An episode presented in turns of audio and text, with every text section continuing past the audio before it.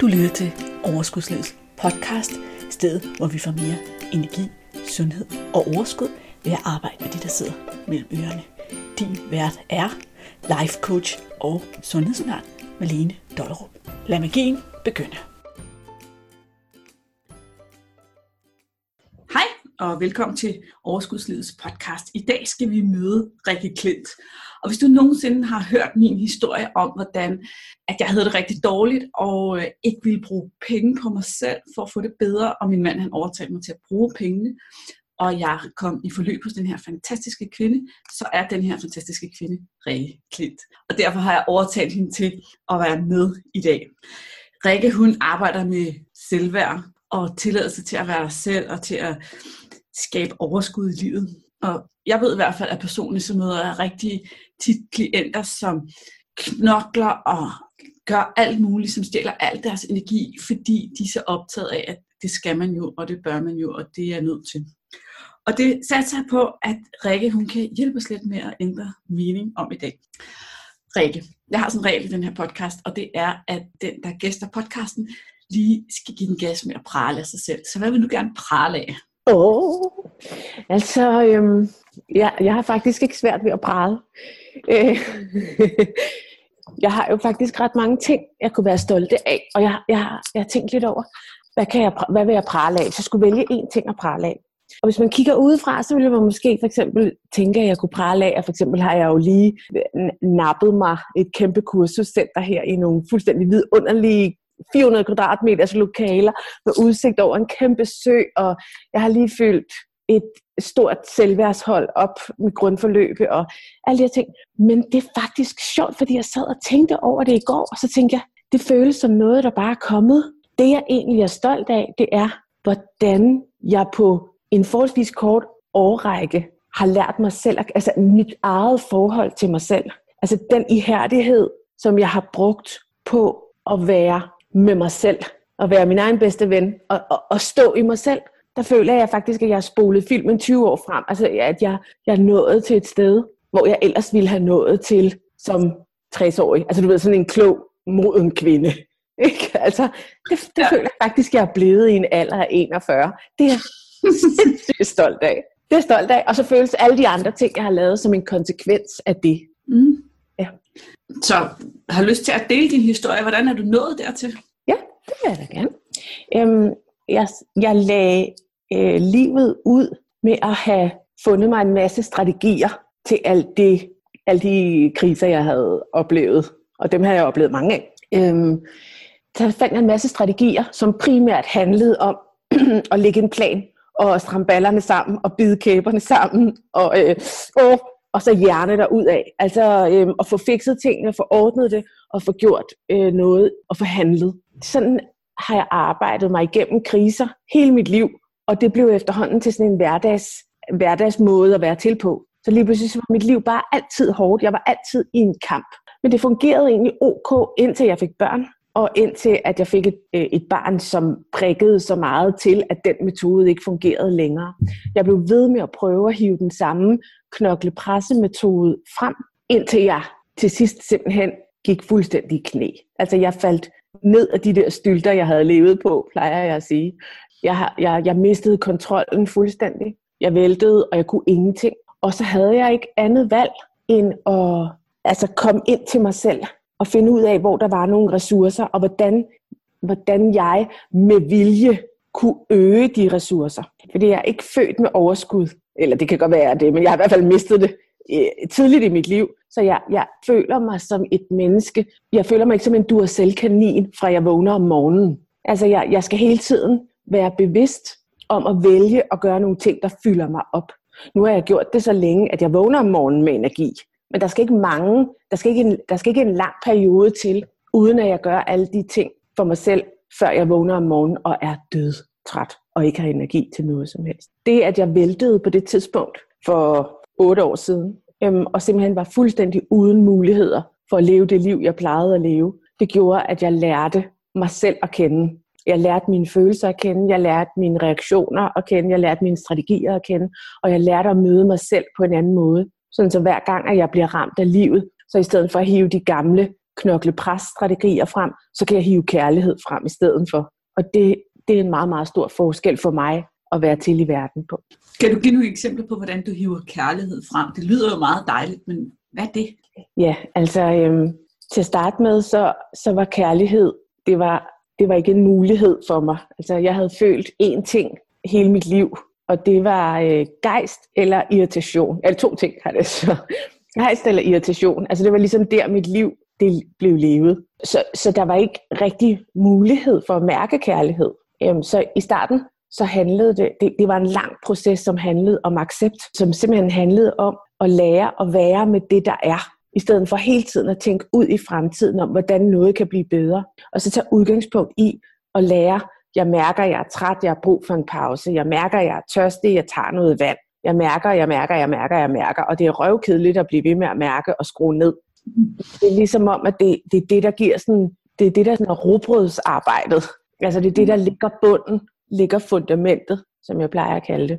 Og det var først, da jeg ligesom havde fået det fundament på plads, altså da jeg, da jeg simpelthen ikke med mit hoved, men med min krop forstod, at de basale behov er så røvhammerne vigtige, og giver mig så stor energi, men også gør mig selv til min egen bedste ven. At jeg forstod, at det var derudfra, jeg kunne give til alle mennesker, at jeg kunne opnå alt det, jeg vil. For jeg vil ikke have et liv, hvor jeg bare sidder og mediterer over i hjørnet. Jeg elsker at meditere, jeg elsker at skrue ned, men jeg vil fanden gale med også have lov til at løbe mega stærkt og sætte et mål og drøne afsted efter det. Jeg vil bare, jeg vil bare have mig selv med i det, i stedet for at jeg gør det på den gamle måde, hvor jeg knokler afsted. Og så hænger min sjæl her om bagved med tungen ud af halsen og bare, hallo, hvad med mig? Så, så det var en lang proces, som handlede om at lære at acceptere mig selv først. Og det vil sige, acceptere mig selv også på de dårlige dage. Så lang tid, så jeg ikke følte, at en dårlig dag var en dårlig dag, men bare en dag, hvor øh, der kom, efter jeg havde presset mig selv, så kommer der en dag, hvor jeg er nødt til at blive helt slatten, for eksempel. Så hele tiden den der accept af, at alting er, som det skal være, og jeg er, som jeg skal være. Og det, der også sker, når vi mærker, altså når vi finder kropskontakten og mærker os selv og stiller det, det, det gyldne spørgsmål, hvad har jeg brug for lige nu, og giver det til os selv, det er, at vi opbygger vores selvværd, vi opbygger vores selvfølelse, og vi opbygger vores grænser, sådan at vores grænser bliver sådan en naturlig fornemmelse, følelse, en måde at være til i verden på, som simpelthen bare, når det her det er mig, så går jeg bare rundt her og er mig. Jeg behøver ikke at råbe i hovedet på nogen ja eller nej. Jeg kan bare, jeg kan bare være til. Det her, det er mine grænser. Og når de, de grænser de er på plads naturligt, så behøver vi ikke at være så bange for at være i verden mere. Så derfor så er det meget nemmere at mærke den kærlighed. Fordi den er derinde. Inde i en kvinde. Altså nu bliver det måske lige lovligt højt flyvende, men inde i en kvinde, der er kærlighed. Altså kvinder er kærlighed. Og det er den gode historie, at det er derinde. Så, så vi skal ikke ud og finde det. Vi, det er ikke sådan, at vi mangler det. Det er derinde. Vi skal bare have pillet alt muligt larm og støj af, så vi kan mærke det. Og det var, det var stort for mig at opleve, at det kan pilles af, i stedet for, at, at jeg troede, at jeg simpelthen ikke indeholdt kærlighed andet end den der over, hvad hedder sådan, overwhelming, altså sådan en åh, følelse af at elske sine børn. Ikke? Det var ligesom der, hvor at, at jeg kunne mærke kærlighed. Men når vi er med vores selvfølelse, når vi finder den her kropskontakt, og mærker, hvad vi har brug for, og giver os det selv, de basale behov, være med vores følelser, og så kommer vores grænser naturligt. Og så er det, at vi kan mærke kærlighed. Og så handle ud fra den også. Både ja. over for os selv og over for andre. Det er det, der også ligesom ligger i det. Ja, ja. altså at med den kærlighed, der er det at vi kan, kan altså jeg plejer, jeg har jo lige startet op et forløb nu her, og der, øhm, når der starter sådan en kæmpe hold kvinder, som, som skal have rusket op i deres liv og få sorteret det hele i det, så de fleste, der starter på holdet, er trætte.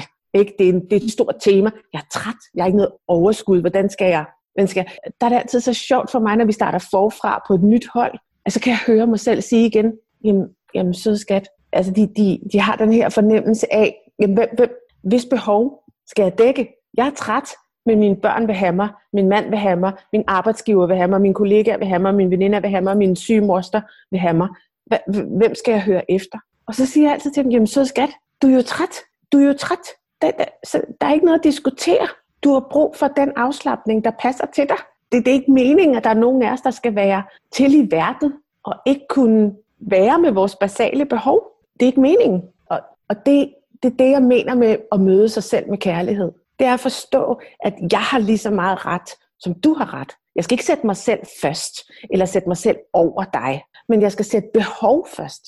Mine behov er lige så vigtige som dine, og dine behov er lige så vigtige som mine. Men rigtig ofte, så møder jeg i hvert fald det her med, at så har vi så mange argumenter for, hvorfor at du har ret, men ikke lige i dag. Hvordan ja. slipper man den der sådan, følelse af, ja ja, det er rigtigt nok det du siger, men ikke lige nu.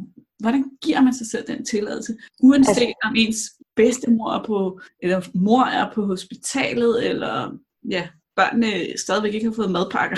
Altså, igen er det en proces. Det, det der med at få at lande i sig selv, det er ikke et event. Det er en proces. Ikke? Altså, det er rigtig vigtigt, at vi husker, at det er ikke noget, vi kan klare på tre uger. Det handler om at få en masse viden og forståelser ind, og så stille og roligt begynde at leve det i sin hverdag. Og hvordan kommer vi så fra, at vi tænker, altså vi udskyder det der, vi godt ved er rigtigt til i morgen.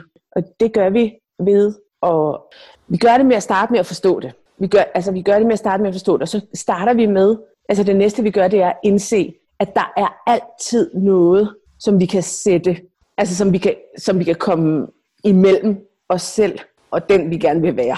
Der er altid en madpakke mere, der skal smøres. Der er altid en, der er syg. Der er altid noget, der skal handles. Der er altid en nullermand et eller andet sted. Så de fleste af os skal jo nå til et sted, hvor det gør ondt nok.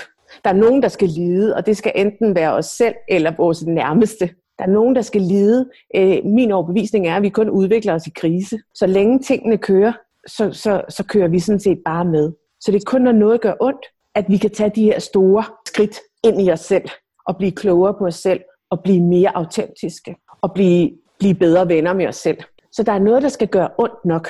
Og når, når, når det så gør ondt nok, så finder vi også ud af, hvorfor vi gerne vil ændre det. Altså, hvad er det, hvad er det vi, vi længes efter i livet, som vi ikke kan få, når vi gør, som vi plejer? Og det kan blandt andet være en fornemmelse af at have tillid til sig selv, eller øh, have kærlighed til sig selv, eller kærlighed til sine børn, eller at, altså alle de her ting, vi gerne vil. Energi, ro, alle de her følelser, som vi godt vil have til at være en, et bærende element i vores liv. Og de er jo fuldstændig forskellige for os hver især. Øh, både i forhold til dig og mig, men også i forhold til, hvornår vi er i livet. At det er ligesom det, er det vi husker os selv på. Og næste del af processen, det er at begynde at gøre det i det små. Altså starte med at sætte behov først der, hvor det ikke går ud over nogen andre. Altså, det koster ikke nogen andre noget, at vi drikker vand nok. Det koster ikke nogen andre noget, at vi mediterer tre minutter, inden vi skal sove, eller mens vi er på toilettet på arbejdet. Jeg kom til at tænke på det med toilettet. Det kan jeg huske, det forløb, jeg var på. At vi blev sat til, at det ikke rigtigt husker det, vi blev sat til, når vi skulle tisse, så skulle vi gå på toilettet. Vi ja. skulle ikke gå og holde os. Altså den der lille bitte ting, som jeg faktisk også konstaterede på det tidspunkt, at det gjorde jeg tit. Gik og holdt mig, fordi jeg skulle lige. Ja, og, og, og, min, ja, og det er lige præcis det, der er min pointe, at det behøver ikke at være så stort. Det skal ikke være så stort. Tit når vi vil ændre en måde at være til på, så tænker vi i kæmpe så skal vi have nyt arbejde, eller vi skal skilles, eller jeg skulle lige til at sige, at vi skulle have nye børn, det skal vi forhåbentlig ikke, men flere måske.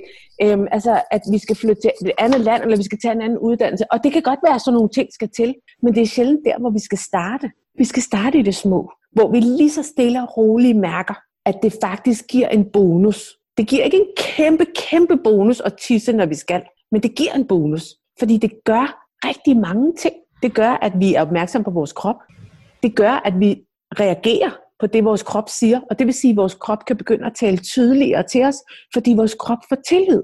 Så derfor så, og samtidig så skal vi ikke bruge en del af vores energi på at holde os. Det kan godt være, at det kun er 0,4 procent af den 100 procents energi, vi har til rådighed, som vi skal bruge på at holde os. Men når det er 10.000 små ting i vores liv, vi gør hver dag, som ikke bare er det naturlige, så er der ikke så meget energi tilbage til, fri, til, til frit flow. Og det, og det er derfor, at jeg, jeg godt kan lide at starte i det små. Altså, og tit, når der er nogen, som jeg arbejder sammen med, eller som jeg er sammen med til hverdag, som siger, nu kan jeg mærke, at jeg gerne vil herhen i mit liv. Jeg vil gerne, sætte, jeg vil gerne være en bedre udgave af mig selv. Jeg vil gerne leve op til mit fulde potentiale. Så lægger de store planer. Og det tænker jeg også, at vi kender fra slankekur og fra træningsplaner og fra, fra organisering, oprydning, penge, øh, optimering osv., så lægger vi kæmpe store planer. Og nogle gange så har de der planer med at blive så store, at vi giver op på forhånd. Og jeg, jeg plejer at sige, at det sammenligner det med, at der, der sidder en på sofaen og tænker, okay, nu mærker jeg faktisk, at jeg gerne vil ud og gå en tur.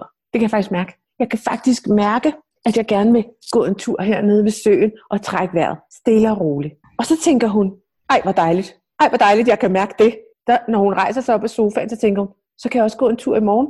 Inden hun er nået ud af stuen, så tænker hun, så kan jeg gå en tur mandag, onsdag, fredag, søndag. Og inden hun er nået ud i gang, så tænker hun, så tror jeg faktisk, at min krop bliver stærk nok til, at jeg kan begynde at løbe. Og inden hun har fået øh, gåskoene på, så har hun planlagt, hvornår hun skal løbe en maraton. Og så blev hun helt træt. Så blev hun så træt, så hun blev nødt til at sætte sig ind i sofaen igen, og slet ikke kan overskud det, fordi hun kan jo ikke løbe en maraton, det er ens krop slet ikke klar til. Så derfor siger jeg altid, når du lægger en plan, så husk lige at tjekke, om du skal dividere den med 10.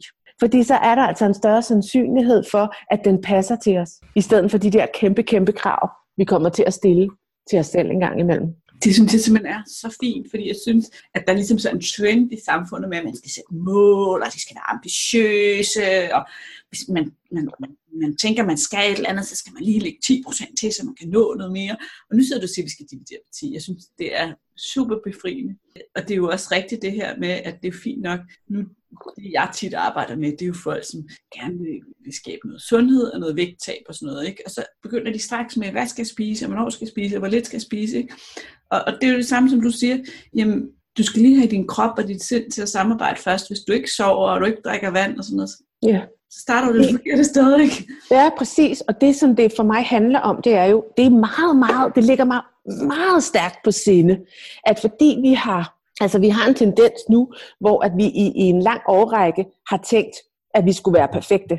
Vi har fikset, vi har trænet, vi har spist det rigtige, vi har alt muligt muligt. Så nu er der en, en ret kraftig bevægelse over i, at nu skal vi være uperfekte. Ja. Og jeg forstår det godt. Jeg forstår godt modreaktionen.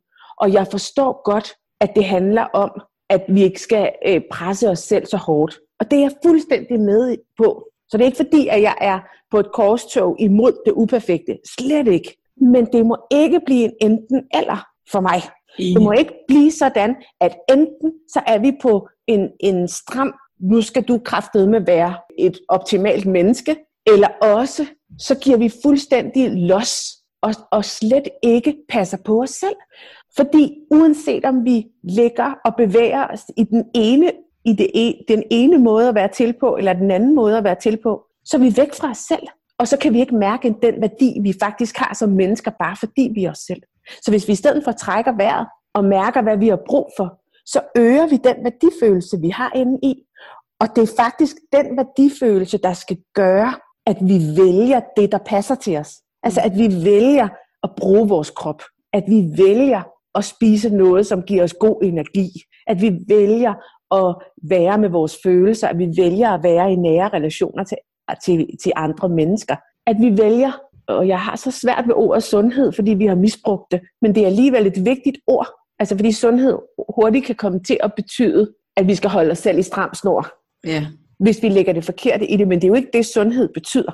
Det er derfor, jeg altid mixer det med overskud. Jeg siger, det, det, er den her, det, det, det, det er den sundhed, der skaber overskud, vi er på jagt efter, fordi det er jo overskud og energien i virkeligheden, vi er på jagt efter. Det er jo ikke begrebet sundhed.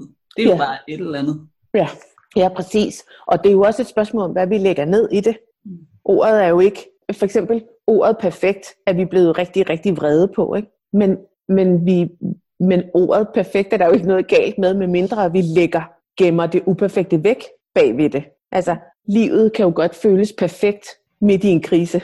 Og så, så er det jo perfekt. Ja. Så ordet jo rammende, hvis det er det, vi føler. Øhm, så, så ja, det, det, det er virkelig vigtigt for mig. Jeg, jeg ved ikke rigtig, om jeg har tabt tråden nu, men det er virkelig vigtigt for mig at få udtrykt, at det ikke er den direkte vej til at have det godt med sig selv og svinge imellem at være perfekt eller uperfekt. Men så synes jeg, det er meget oplagt at komme med det her spørgsmål, som jeg også plejer at stille gæsterne, nemlig, hvad er sundhed så for dig? Sundhed for mig, det er, at, altså for mig, der er sundhed at være i et naturligt flow med sig selv. Altså det, eller det er den naturlige tilstand, at når jeg er glad, så udlever jeg glad. Når jeg er træt, så udlever jeg træt. Når jeg er tørstig, så udlever jeg tørstig. Når jeg har energi på noget, så går jeg med energien. Når jeg har en grænse, så sætter jeg grænsen. Altså, den her naturlige måde at være til på, hvor man, hvor man ikke behøver at tænke, hvordan skal jeg agere her? Det er sundhed for mig. Eller det er den naturlige tilstand. Og sundhed, det er den måde, vi kommer derhen til. Altså det, at, vi, at det er handlingen på det, vi mærker. Så, så sundhed er både at få en helvedes masse grønt ind, og bruge sin krop, og trække vejret ud i den friske luft. Men det er også mental stillhed. Det er også at have kontakt til at være en del af noget større. Det er også at få dybe kram af mennesker omkring, men også af sig selv. Det er sundhed. Det, det er altså, at vi har alle de her planer, niveauer, at der starter med det basale, og som arbejder sig op igennem, og til sidst også handler om passioner og at gøre alle mulige fede ting i verden. Yes. Det lyder rigtig dejligt. Det var et skønt syn på sundhed, faktisk. Jeg sidder og tænker, du, du hører, snakker om stillhed. Du snakker også om at meditere. Og øhm, det der nogle gange, der har modstand på, ikke? alt det her. Vi har, vi har så travlt med at fylde vores tid op med, så snart vi har et ledigt øjeblik, så sidder vi der med vores skærm og tjekker Facebook eller mails. Eller... Hvorfor tror du, vi har så stor modstand på den her stillhed, eller den her fred med os selv?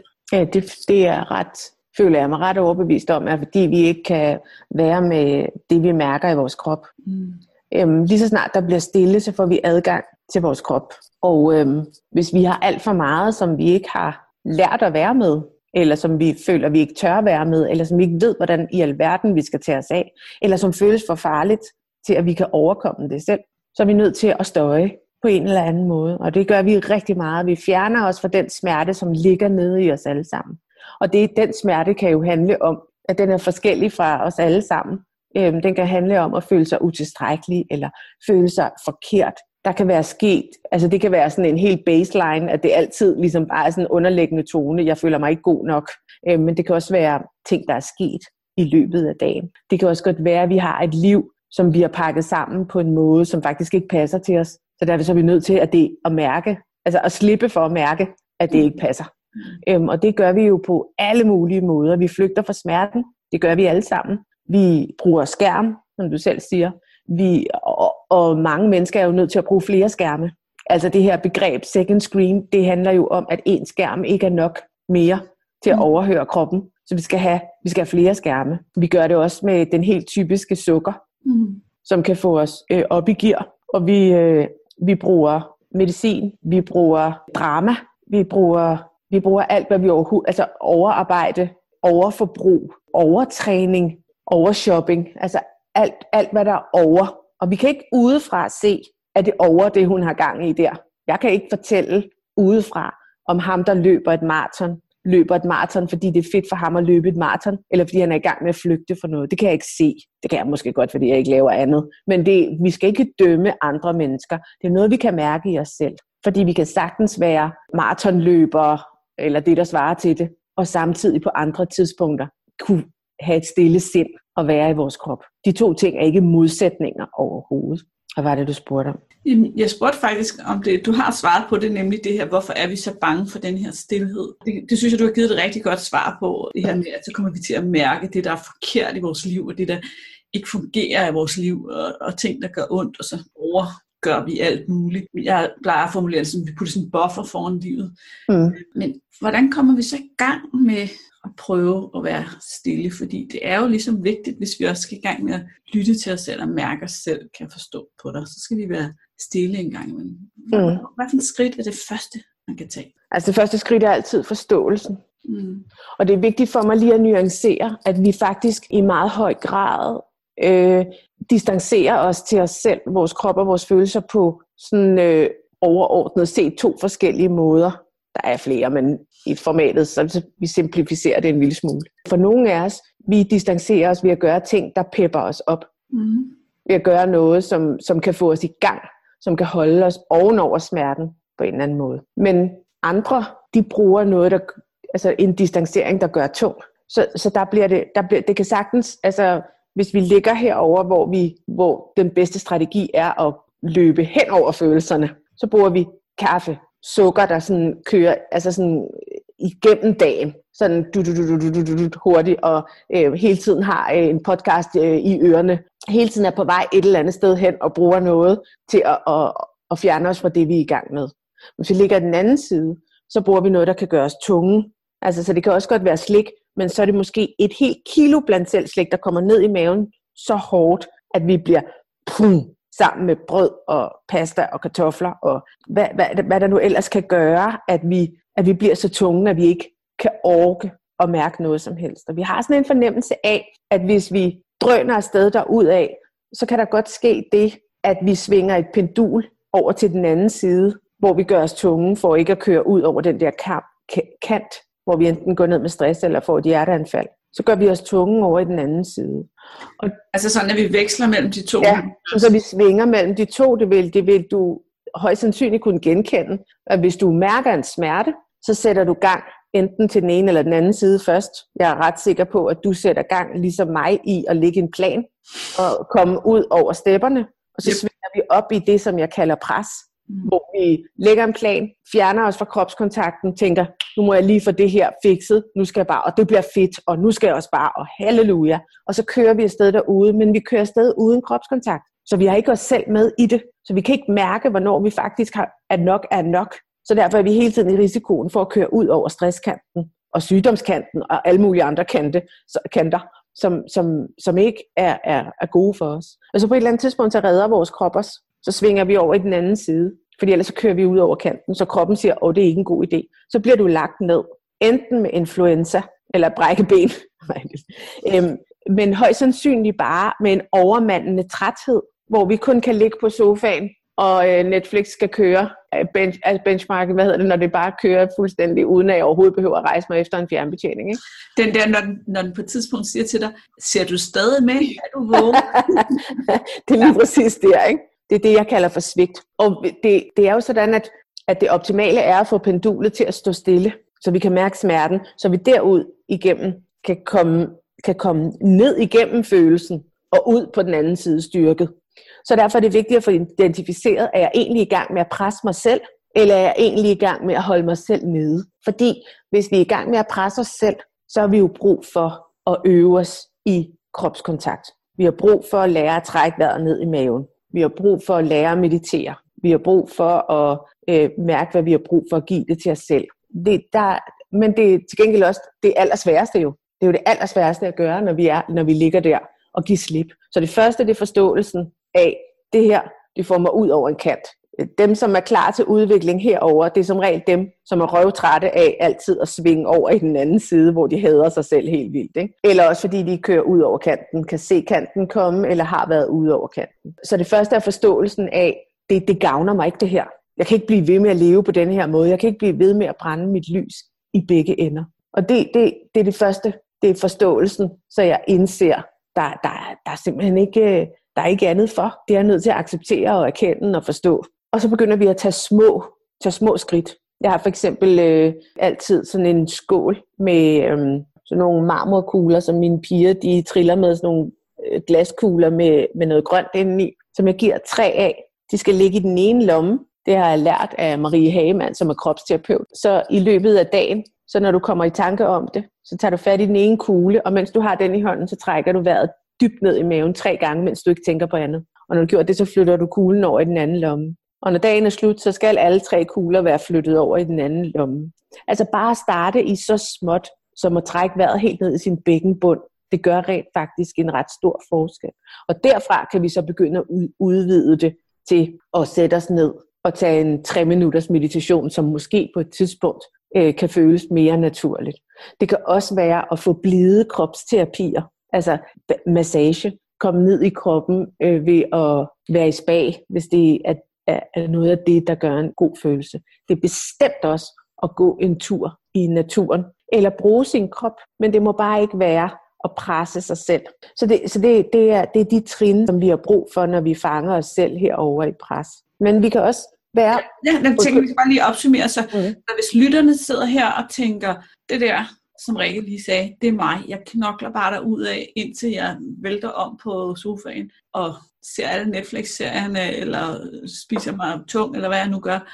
Så det sted, der er et godt sted at starte, hvis du siger, det vil jeg gøre noget ved nu, fordi det, det genkendte jeg, det er at få trukket vejret ned i maven. Det er at bare vil sætte tre minutter af til at meditere, og måske gå en stille tur udenfor, uden podcast og musik i ørerne. Var det rigtigt opsummeret? Ja.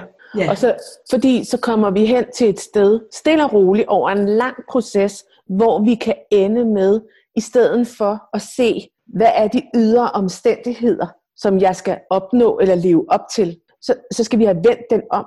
Så i stedet for, at det bliver et udefra og ind liv, så bliver det et indefra liv, hvor vi mærker, hvad har jeg at give ud til verden? Det er der, hvor vi gerne vil hen. Og det gør vi, og, og vi bruger som motivation, fordi det som, hvis der sidder en lytter og genkender, og genkender sig selv herover, så, så genkender de egentlig også, at når de er her, så er de også sådan lidt, om jeg gør det sgu egentlig godt nok. Nogen vil endda føle, jeg, jeg gør det faktisk bedre end de fleste andre. Men smerten opstår der, hvor vi enten svinger over i den anden side og bliver utilfredse med os selv, eller når vi har lagt vores unger i seng om aftenen og tænker, jeg skulle ikke få set dem i øjnene i dag. Det er typisk den smerte, at der ikke er nogen forbindelse til andre mennesker, fordi vi ikke har en forbindelse til os selv. Det er den smerte, som der på et tidspunkt får folk til at sige, okay, det fungerer ikke for mig det her. Hvis så vi genkender os selv over i den anden side, så, så er det, når vi mærker en smerte, så i stedet for at lægge en plan, så, bliver, så, så gør vi noget, så vi, slet, så, så, så vi bare kan grave os ned. Og når vi ligger herover, så bliver der tjusk. Så bliver der, altså alting bliver udsat, fordi der er sådan en ekstrem tung følelse, som vi også godt kan forveksle med træthed. Det, hvis, vi, hvis vi svinger herover, så har vi også en tendens til at tro, at de der 14 timer, vi fik i nat, ikke er nok. Altså, vi, bliver aldrig, vi kommer aldrig friske. Og det er i virkeligheden fordi, at når, de ligger, når vi ligger herover på sofaen, og, øhm, og har den her tunge fornemmelse, så har vi i virkeligheden brug for noget i hvert fald, der ligner det modsatte af, hvad de andre har. Og det er at få handlet. Fordi der er tjusk og ufærdighed og manglen, øh, altså en manglen af at tage sig af sig selv herover.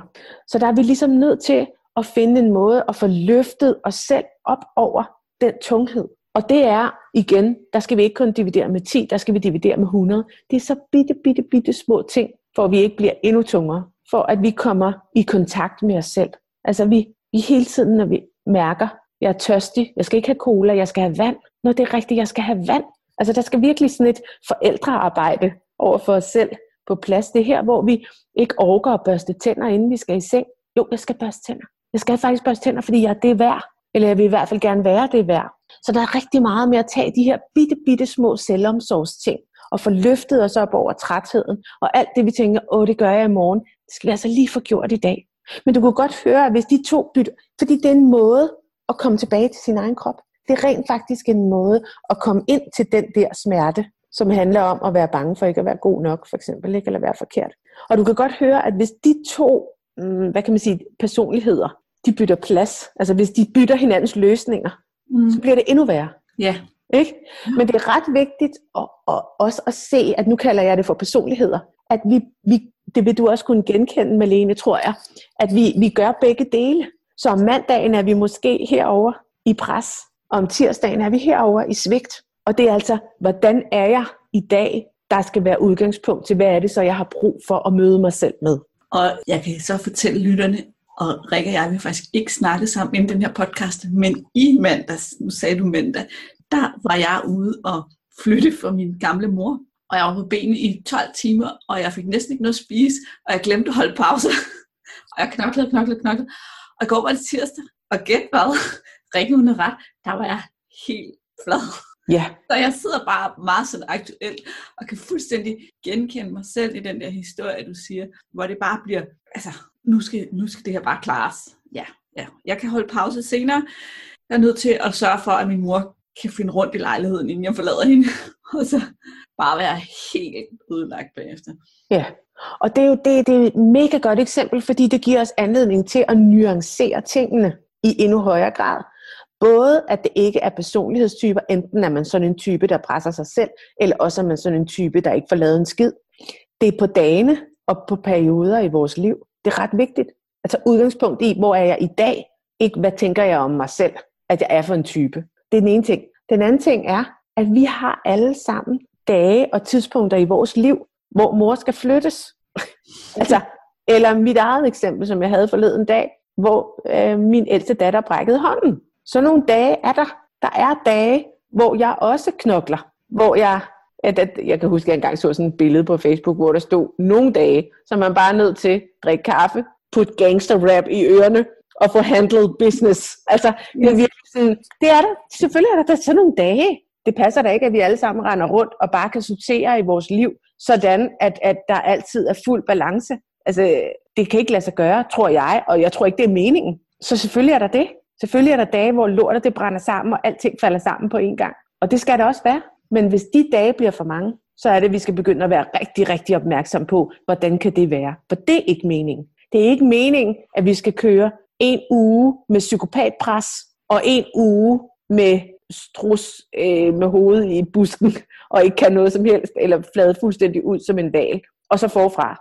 Det er ikke meningen. Det er ikke meningen, at vi skal presse os fuldstændig sindssygt fra mandag til fredag, og så ligge fuldstændig brak fra fredag aften til, til mandag morgen. Det er ikke meningen. Så hvis der er et, jeg plejer at sige, hvis der er et mønster, eller hvis det skaber ballade for dig, så skal du altså glo i den retning. Så skal vi hen og kigge på, hvad, hvad er det egentlig, der gør, at jeg har fået indrettet mit liv sådan, at der bliver ved med at være det her mønster. Det er ret vigtigt, synes jeg. Ja, altså jeg øver mig personligt også i, nu her i går, hvor jeg så var virkelig, virkelig træt. Altså først var jeg lidt, hold da op, jeg er godt nok træt. Men jeg øver mig også i at acceptere, at det er okay at træt, fordi det har været det, der har været svært for mig. Det har været, når jeg når dertil, hvor jeg ikke har mere strøm på batteriet. Mm. og så ligesom acceptere, jamen sådan en dag har jeg i dag. I dag skal jeg ikke nå tusind ting. I dag skal jeg ikke være der for alle andre. I dag er det okay at sige, det kommer ikke til at ske. Ja, præcis. Vi skal have noget nemt mad. Ja. Der må være nogle andre, der smager madpakkerne. Jeg sidder lige her på sofaen. Det, har, det er personligt, men det er jo personligt, men for mig er det det, som der er allersværest, det er at acceptere, at jeg ikke kan så meget i dag. Ja. Vi går. Ja, det er sindssygt svært. Og det er igen også den her proces. Og så er det også vigtigt, at det der batteri, der så skal lades op, det skal jo, fordi det skal jo i opladeren.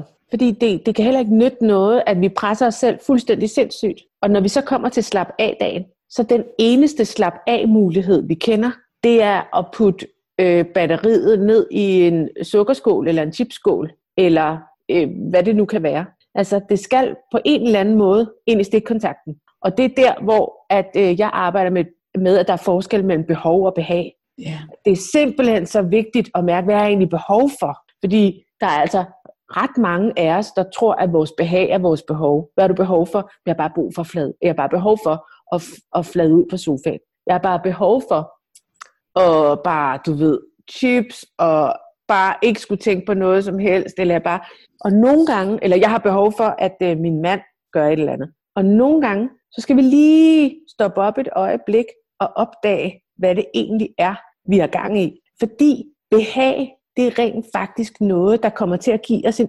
umiddelbar, rar følelse, som kan tage os væk fra vores behov. Så hvis vi har behov for vand og giver os selv cola, hvis vi har behov for kram, men giver os selv chokoladekage, øh, hvis vi har behov for at mærke, at vi er en del af noget større, men i stedet for overknokler, så, så, så bruger vi behagene til at komme væk fra det, det egentlig handler om. Og så får vi aldrig lavet den der, det der batteri op. Så får vi ikke sat batteriet ind i stikkontakten. Det synes jeg er en super fin pointe, fordi det tror jeg faktisk også er noget, som rigtig mange kvinder, sikkert også mænd, kæmper med det her med forskellen på behag og behov. Mm. Altså, nogle gange, om det har bare lyst til, men det er ikke mm. det, som du har brug for, mm. plejer jeg at formulere det. Men, mm. men det er jo det samme, altså det her, ja, måske kunne det være fedt at ligge på sofaen og drikke cola og spise chips, men det er ikke det. Måske ville det være bedre for dig at drukke noget vand, få gået en kort tur, få drukket en, og nu løfter jeg så en grøn smoothie op mm. mm. skærmen til dem, der lytter med. Altså, få, få fyldt på tanken. Det synes jeg er en super god pointe, Rikke. Jeg plejer at bruge jo billedet om badekarret. Altså, ja. vi skal få by- fyldt vores... Det var det, du skulle til at spørge om. ja, jeg elsker altså, badekar. Fortæl os om badekarret. Et badekar, teorien om badekarret handler jo om, at vi alle sammen har hver vores badekar, som vi lever i og ud fra, som vi ser på alle de andres med. Og hvordan vi har det, øh, handler om, hvordan vi har fået fyldt vores badekar op. Øhm, og hvis vi hele tiden bruger vores energi på at rende rundt med numsen over i de andres badekar, så er der ikke nogen hjemme i vores eget badekar. Og vi kan hurtigt komme til at tro, at vi ved, hvordan de andre menneskers badekar skal fyldes op fra et godt hjerte. Men det er altså kun den, der ejer badekarret, som ved, hvordan temperaturen i vandet er bedst. Hvilken duft, olie eller hvad man nu kommer i sit badekar, som dufter bedst. Det er helt forskelligt fra os hver især. Så hvis vi er væk fra os selv og ude i andre, så er der helt tomt i badekarret, og du ved, der er sådan et øh, lysstofrør i loftet, der blinker, og øh, pladen er gået i hak, og det er helt af helvede til, ikke? Det der helt tomme badekar, hvor der måske nede i bunden ligger sådan en gang lunkens øh, gråt vand. Ikke? Og det vigtige i forhold til, at vi taler om det her med behov og behag, det er, at der skal altså vand ned i det badekar først. Fordi vi lever i sådan nogle nydelsestider, hvor vi snakker rigtig meget om nydelse, vi snakker om selvkærlighed og alt det her. Og det er pæsevigtigt, og det er skide godt, vi snakker om det. Men hvis vi kommer nydelse og, og selvkærlighed oven på manglende behov, så bliver det ikke bedre. Fordi det svarer lidt til at gå ud og vælge den lækreste badesalt og den lækreste badeolie, som du overhovedet kan finde, og så hælde det ned i badekarret, hvor der ikke er noget vand i. Så kan du sidde der og nyde duften og pissefryse og føle dig som en kæmpe stor idiot. Ikke? Så de basale behov er så sindssygt vigtige. Det er det, vi fylder op, når vi siger, så fylder vi op med vand. Det skal, der skal vand i, og der skal masser af vand i, og det skal være i den rigtige temperatur. Altså, du skal mærke, hvad er det for noget vand? Hvad, hvad, hvad, hvad temperatur skal det her vand være, så det passer til mig? Så det hverken bliver for varmt eller for koldt. Og, og når det er fyldt op, når der er vand i dit bassin, som passer til dig, så kan der fyre lige, hvad du har lyst til i. Ikke? Så kan der komme badeolie, og der kan komme badesalt, og der kan komme sterinlys på kanten, og der kan inviteres mennesker ned i badegaret, og der kan, nu er det måske ikke lige sådan en slags podcast, vi skal lave, men der kan... Øhm, vi er plads i ja, så, så der, der, kan være, der, der kan fyldes alt muligt i, men der skal fandme vand i først. Så hvis ikke du får din søvn, hvis ikke du får din vand, hvis ikke du får dine grøntsager, hvis ikke du får din olie, så jeg siger ikke, at en lækker kage eller øh, en, en rigtig god film tæller minus, men det fylder ikke vand i. Kan du ikke prøve at give et eksempel på, hvordan man er over i andres badekar? Jo, det kan man enten være ved, at man øh, altså render rundt og virkelig prøver, altså sådan, øh, altså sådan lidt, vi kender sådan lidt udviske sig selv-agtigt ved hele tiden at sætte andre menneskers behov først. Altså ved at, øh, at kunne mærke, at øh, man er mega sulten, når man render rundt og er sygeplejerske på arbejdet, men der er altid lige en patient mere, der kan få ens opmærksomhed. Det kan også godt være øh, helt typisk, at vores børn får vitaminpiller, men vi får ikke selv vitaminpiller. Vores børn får, får øh, bukser uden huller, men vi får ikke selv nyt tøj. Vores børn, vi er meget øh, opmærksomme på at sørge for, at der er ro omkring sengetid til vores unger, men vi tager ikke det med ind i os selv. Altså vi hele tiden er over i, vores, i de andres badekar, fordi vi gerne vil gøre noget godt for dem, fordi vi i virkeligheden ikke selv synes, vi tæller lige så meget. Men det kan også være på den her måde, at vi tror, vi er klogere end de andre. Altså, vi melder selvfølgelig hus forbi, også to Malene, men altså, alle mulige andre gør det. Det kunne jo være, at man synes, at ens mand kunne blive en bedre udgave af sig selv, hvis han lige gjorde tingene på en bestemt måde. Eller at ens øh, veninde kunne få et meget bedre liv, hvis hun holdt op med at ryge, eller begyndte at træne, eller lagde kosten om, sådan som man selv havde gjort det. Så på den måde kan vi også være over i de andres badekar, ved at være, altså, være klogere på deres liv, end vi selv kan. Men uanset hvad, hvordan vi gør det, så når vi er over i gang med at fylde de andres badekar, når vores eget er tomt, så kommer der en regning, der skal betales. Og den regning, den består af, at ungerne bliver utilfredse, og øh, veninderne bliver skide irriteret, eller vi selv føler, at hey, nu har jeg, nu har jeg gået og fyldt dit badekar. Og hvem kommer så og fylder mit badekar? Det er der ingen, der gør. Altså, så, så vi kan enten komme i konflikt med verden, fordi at vi bliver trætte, altså de bliver, vores børn bliver sådan lidt, hey, hvorfor har du ikke fyldt mit badekar lidt bedre? Altså, skal vi nu for helvede have burger igen? Det fik vi også de sidste uge. Jeg vil have pizza. Eller, altså, mor, hent mig lige et glas vand. Eller, jeg er tørstig, underforstået, så smut lige ud og hent et glas vand til mig. Det er helt tydeligt tegn på, at vi har været over i de andre menneskers badekar og fået fyldt op, uden de har bedt om det. Og at det er blevet en naturlig måde at leve i vores familie på, eller i vores relationer på, at den ene fylder op, og den anden kræver. Så den måde kan regningen blive betalt, at vi simpelthen bliver slidt ned, fordi nok er aldrig nok. Øh, den anden måde kan være, altså vi får den der fornemmelse, sådan en martyr fornemmelse af, at der er aldrig nogen, der kommer og giver gengæld. Jeg får aldrig tilbage, som jeg giver. Men uanset hvad, så er der en regning, der kommer til at betales, når vi fylder op i andre menneskers badekar, før vi fylder op i vores selv. Fordi jeg vil gerne understreger, at det her det er ikke et, øh, sådan et usundt ego-projekt, hvor at mit badekar er mit badekar, og jeg kommer før alle andre menneskers badekar. Altså mit liv handler for helvede om at øse så meget, som jeg overhovedet kan ud til andre mennesker. Men jeg har bare opdaget, at det har sine begrænsninger, hvis jeg ikke selv fylder op i mit badekar. Det synes jeg er en rigtig, rigtig god pointe, og jeg, jeg tror også, der er mange, der kan genkende sig selv i en af de to. Enten det der, nu har jeg gjort alt det her for dig, og for dig, og for dig, hvorfor er der ikke nogen, der gør noget for mig, eller det her med at møde folk, som man synes, man har gjort en masse for, og så kræver det. Så det var en god illustration af det her badekar. Jeg tænker tit stadigvæk her flere år efter, hvor jeg skal huske at fylde mit eget badekar. Du har bare nogle billeder i min net, Vi skal til at slutte af, Rikke. Mm. Jeg kunne sagtens snakke en time mere, tror jeg, med dig, fordi det kommer jo guld ud af munden på dig. Men jeg prøver at holde podcasten på en times tid. Så hvis lytterne sidder og tænker, det lyder godt nok spændende, det hende Rikke siger, det vil jeg gerne lære noget mere om. Jeg vil gerne lære Rikke at kende eller følge med i Rikkes univers. Hvor skal de så gå hen? Ja, altså de kan jo selvfølgelig skrive til mig på mails, øhm, men, øh, de fleste finder mig vel på min hjemmeside, eller mm. på Facebook, Instagram, hvor de bare finder mig under Rikke Klint. Ja. Så kan I være rigtig hjertelig velkommen til at skrive til mig. Øhm, også med jeres problematikker. Super dejligt.